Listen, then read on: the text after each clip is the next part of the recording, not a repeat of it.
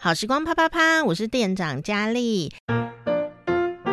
今天要讲的是运动跟美食之间的关系。好，也不是要跟你讲减肥，我们这个节目都不讨论减肥的事情哦。啊，但是运动可以一边运动一边吃东西吗？啊，可以耶。到底什么运动可以一边运动一边吃东西呢？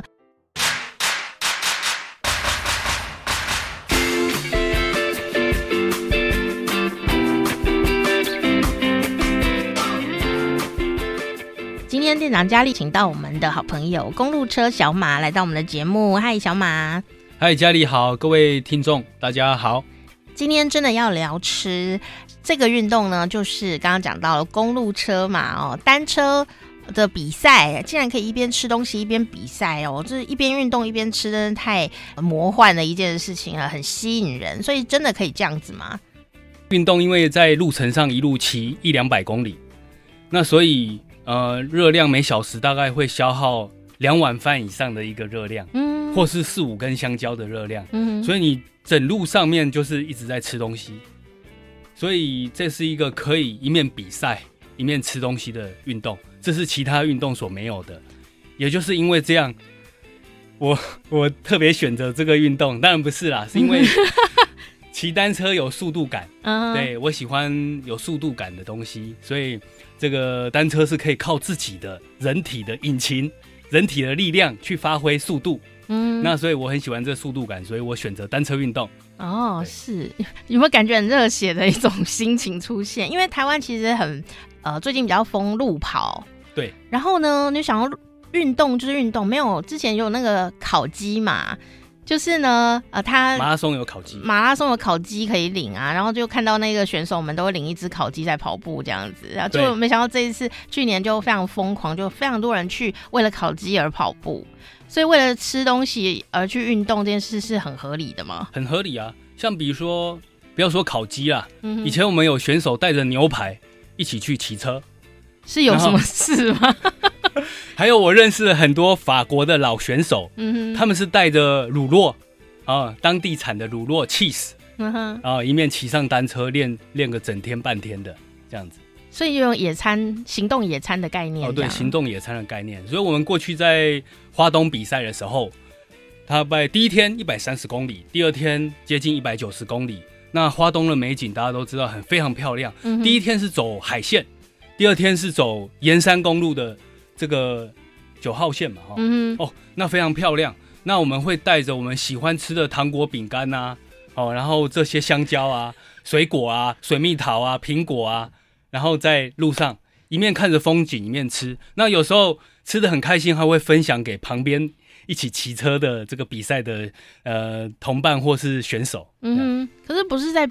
比赛吗，因为就不是真的说我们平常骑好玩的比赛，怎么可以分东西吃呢？因为单车比赛的时候，在正式比赛，我们从起跑点到结束，那中间是尽量要节省时间嘛，因为第一名就是那个最快抵达终点的人。嗯，那所以中间如果有任何需要，呃，肚子饿要补给要吃东西的话，那我们在单车上面就直接解决了。那通常就会放在我们的。呃，背后的口袋里，然后如果要喝果汁饮料的话，就会在我们单车的水壶架的里面，水壶里面我们会放有含有糖啊、好喝的一些果汁饮料。可以这样的哦？可以啊，没问题。我们都以为艰苦卓绝的选手或者比赛人，原来他们都爱喝好料的。啊，对，我们的快乐就来自于。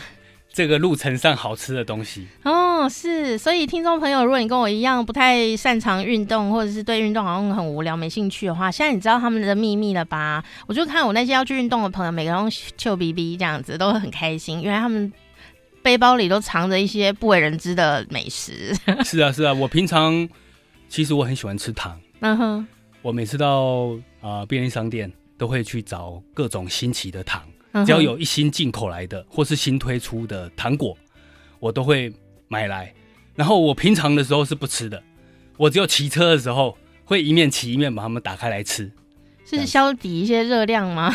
对，因为骑车的时候我说嘛，就是会消耗，一直在消耗热量，因为你身体一直在动。嗯哼，所以那就可以大吃特吃。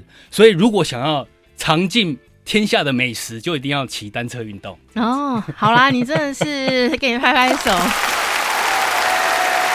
哦，因为很真的是很有趣，不然给你主持就好了，我去运动。哦，真的很好玩哦。呃，今天公路车小马来到我们节目里面啊，那他在这个单车的杂志哦，就是 Bicycle Club 里面呢，他就有专栏。然后有一次我就看他的专栏的时候啊，我第一次看到就是他在讲环法赛，也是骑车的比赛哦。这个环法赛的选手们怎么吃东西？然后我就觉得很神奇，就是他怎么从头到尾都在讲吃这件事情。可是他明明就是在讲比赛，而且是运动，而且是一个很极限的身体极限的一个比赛哦。所以呃，在花东，在花东骑车这件事情。有什么跟吃东西有关的 回忆吗？哦，花东在骑车，当然我们不可能停下来骑，停下来买东西来吃啦。嗯，我们都是行动的状态吃东西。对，我们都放在我们的呃呃这个背后的口袋里面。哦。那当然，我们不可能带那么多，因为带很多东西有重量，所以在花东赛这样子接近一百多公里的比赛，有一种所谓的叫做补给。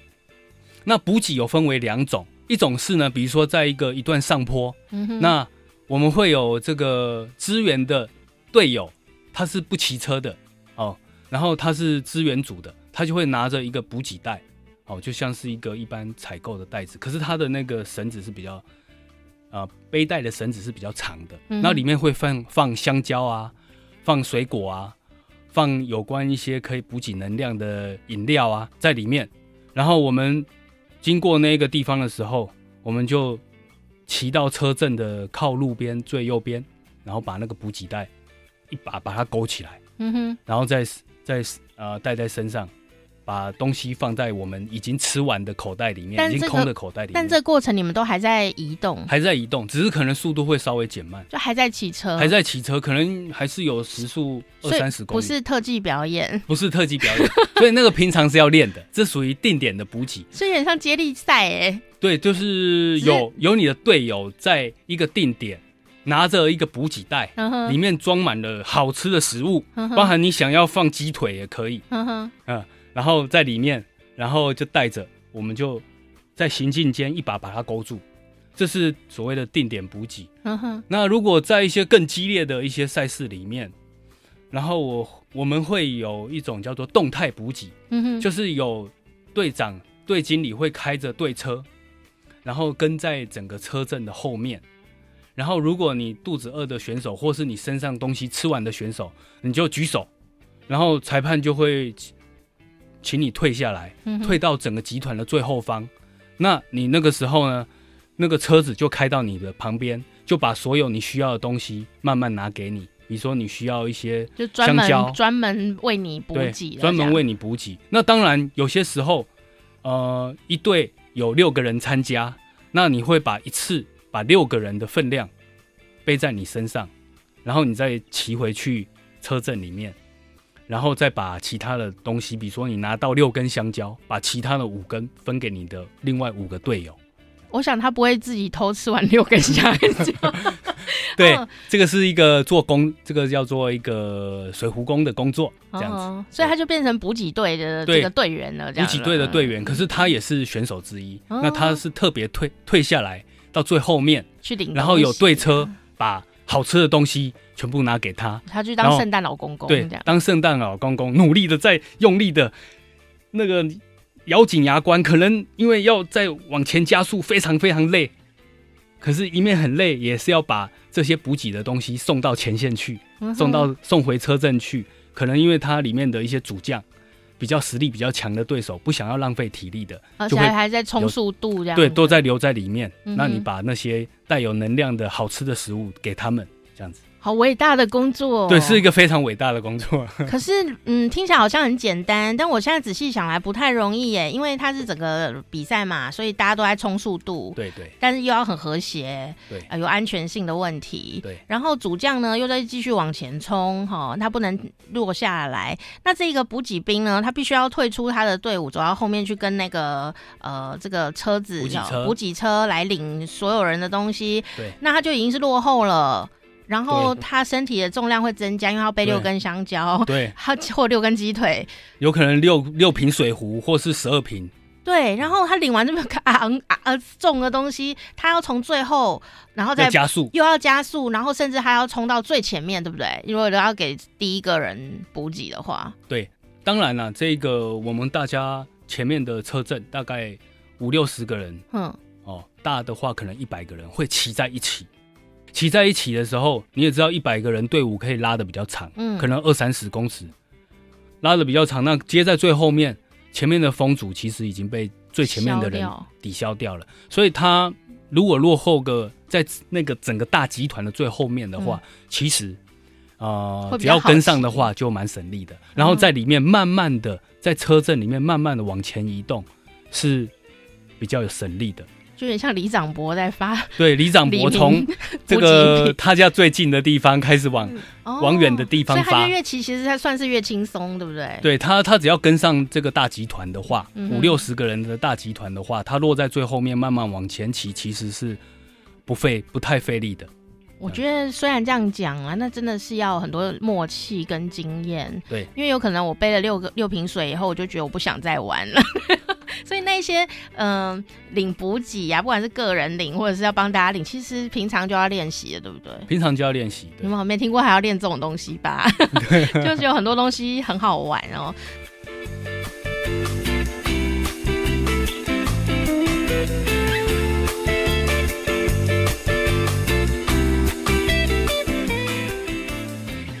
刚刚讲到这个比赛哦，但是一般的民众并没有说马上就要去参加比赛，也感觉挫折哦。可是现在也有很多人说，哎呀，这个骑车我也可以，呃，就像刚刚小马一开始说的一样，他跟跑步不一样哦，他也是靠自己的力量，可是他速度又更快。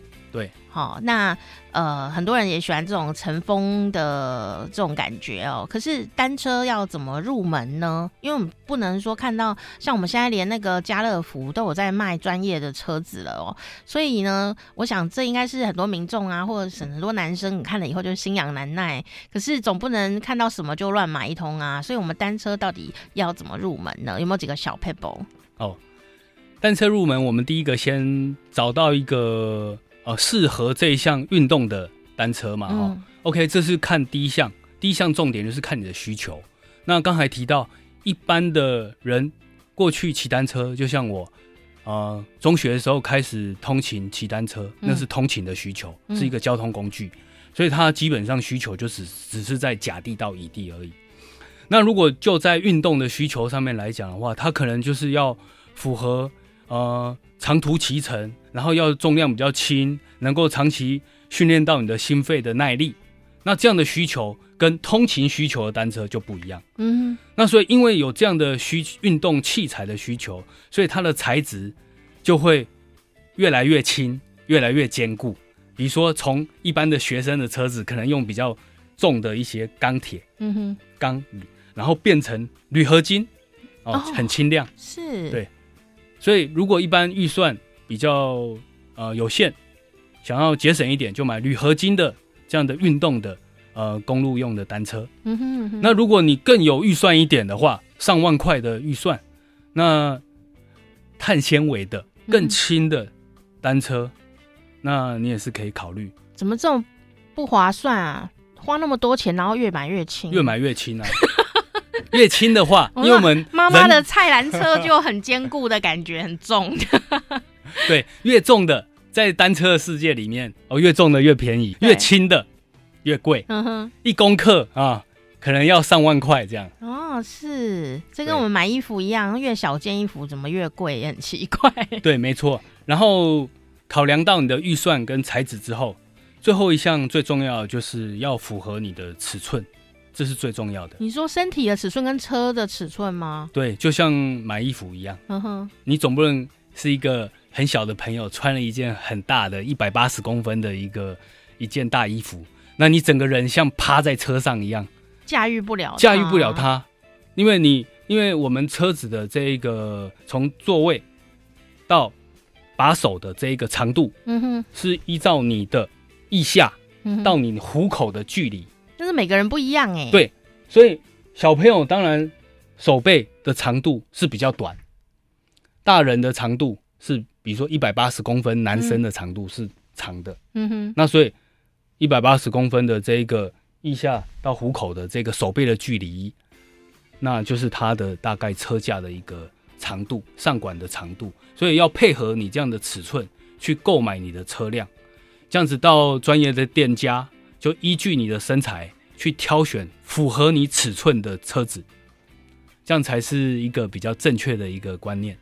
所以不是不只是要量身高吗？身高算在里面吗？身高也算在里面，但是还要特别注意你的腋下到虎口的位置。哦，对，就是手背的长嘛，因为你坐在那个坐垫上。哦，都怪不得我每次有时候骑车就觉得手、啊、手跟背很很难放，是因为没有量到这个距离。对对，像比如说我骑 U bike，嗯哼，就是一般的都会的自行单车，就正常的车这样。对，正常的车我会觉得比较比较短。哦，对，因为它是要符合一般女性、一般男性。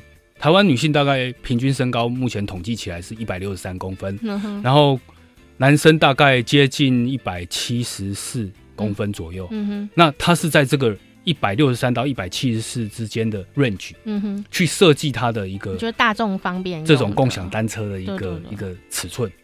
那大众大众公用的是这种。公共的尺寸，嗯哼，那如果你是自己要当做运动器材用的这一种单车，嗯哼，那就要更精准的去测量你的所适合你身高跟你手长啊跟腿长的一个尺寸。嗯，是哦，这个是很重要的，就像买衣服一样，有 X、XS、嗯哼、S、M、L 一样。是是是，哎、欸，有可能你都只注意到它的厂牌啦，注意到颜色啦，然后这种更重要的小小细节，你反而要注意，让你骑车的时候可以很舒服。我觉得很舒服很重要，不然你就会觉得误以为说，哎，我是不是天生骨架不适合骑车？其实不是，是你挑错脚踏车，这是有可能的哈。我们如何从单车入门的一些，嗯、第一个就是从你的需求，我们是运动的需求，然后看看你的预算。那如果你预算高的话，可以买轻一点的、更轻的碳纤维的。预算比较想要节省一点，就买铝合金的。嗯哼。买车最重要就是要符合你自己身体的尺寸。嗯哼。那以上就是今天分享的单车入门的小 table。嗯，哇，太棒了哈！下次呢，你就可以去车行，或者说你在这个任何一个地方看到有卖车，你就可以去。问问看那个专柜的人或店员，你就跟他说：“哎、我要找我适合我家的车，你就去试骑看看，试坐看看。那你就可以运用刚刚公路车小马教你的小 paper。但你要不要买呢？就看你的意愿。但我觉得去试试看，说不定你就会发现说，哎、好像找到了你的新的坐骑，或者是找到一个新的呃运动的方向哦。所以如果有任何的问题，你都可以上公路车小马的脸书专业，你就可以找到他本人了。今天谢谢小马，谢谢欢迎你可以上公路车小马的脸书专业，或者是你也可以看他的书籍的这个作品哦。关于单车，我说的其实是点点点哦。这个是由联合文学出版社出版的书哦，卖得很好，所以欢迎你也可以自己来找来看哦。里面就有小马自己。到处啊在台湾啊，或者是他去到法国，呃，骑车拍的照片，然后呢，也有一些呃心得的分享。那里面呢，也有一些像我们这种外行的，就给。看热闹啊，内行的就看门道啊。里面有一些技术性上面的一些文章哦，所以我觉得应该是大家都可以哦，趁这个机会看看书哦，增广一下见闻也是不错的啦。那今天呢，好时光啪啪啪就跟你啪到这边喽。我是店长佳丽啊，你也可以呢按订阅啊，不管你在 Spotify 或者是在 iTunes 或者是在我们的 Sound 上面，都可以听到我们的节目哦。如果你有什么想要问的地方，或者是你想要趴的地方哦，都欢迎你可以到好时光啪啪啪的脸书专业啊。虽然我们的脸书专业上面人实在是有够不多，因为它是一个新的脸书专业哈。因为我是一个长辈，长辈都用脸书专页。我有 IG，但是我不太知道怎么回答大家，所以我常常忘记看 IG。所以不管啦，如果你要找我们的话，请到脸书专业上面哦。好，这是老话一句：山不在高。有仙则灵，水不在深；有龙则灵，粉不在多，主持人在上面就行，哦，就可以回答你的问题。欢迎你可以上我们好时光啪啪啪的脸书专业喽，下次见，嗯啊。